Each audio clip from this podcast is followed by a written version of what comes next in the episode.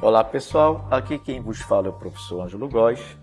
Estamos caminhando aqui, acredito eu, para o nosso podcast de número 68 do nosso Enem com Açaí. E hoje vamos falar sobre o ciclo das águas, pessoal. Vamos lá ao podcast. O ciclo da água, também conhecido como ciclo hidrológico, é um dos processos naturais mais fascinantes e essenciais do nosso planeta.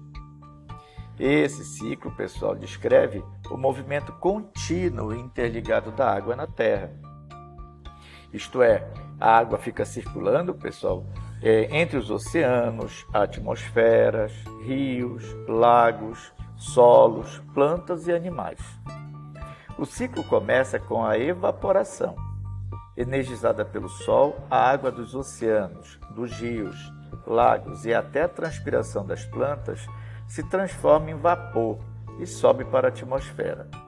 Uma parte desse vapor acaba se condensando, formando aquilo que nós conhecemos por nuvens. Quando as condições são propícias, a água condensada nas nuvens se precipita, retornando à Terra na forma de chuva neve ou granizo. A água da precipitação pode tomar vários caminhos.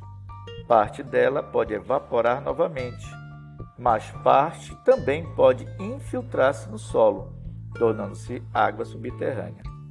Também essa água, pessoal, pode fluir para os rios e lagos, um processo que a gente pode chamar de escoamento superficial.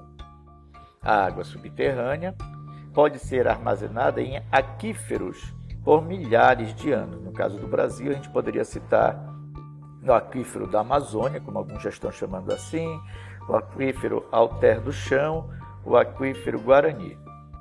E essa água no aquífero, eventualmente, ela pode retornar à superfície através de nascentes ou sendo absorvida pelas raízes das plantas.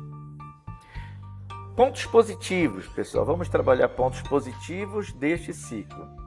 Os pontos positivos são numerosos. Bom, primeiro ponto aqui é um processo de autolimpeza. A evaporação e a precipitação ajudam a purificar a água, removendo impurezas e poluentes. Além disso, o ciclo da água é crucial para manter a vida na Terra, fornecendo água fresca para beber, para a irrigação da agricultura e para trabalhar de maneira mais adequada os habitats para uma infinidade de espécies. No entanto, nem tudo são flores, né, pessoal? A interferência humana pode perturbar esse delicado equilíbrio. A poluição da água, a drenagem excessiva de aquífero, ou seja, retirada em grande escala, principalmente para a agricultura, o desmatamento e as mudanças climáticas podem alterar o ciclo da água e ter impactos devastadores. Áreas podem sofrer com secas, enchentes ou a salinização do solo, o que pode prejudicar a agricultura, a vida selvagem e os assentamentos humanos. Para preservar o ciclo da água, isso é muito importante, é crucial que tomemos medidas para reduzir a poluição da água, protegendo as áreas naturais, como as florestas e zonas úmidas, que desempenham um papel importante para a regulação do ciclo da água. E usar a água de maneira mais eficiente, né?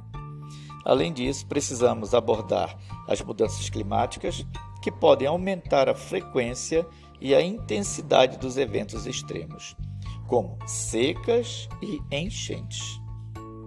Ao entender o ciclo da água, pessoal, o nosso papel nele, podemos tomar decisões mais informadas que ajudam a preservar esse processo, garantindo a saúde do nosso planeta para a gente, para as pessoas que estão vivendo neste momento e para gerações futuras.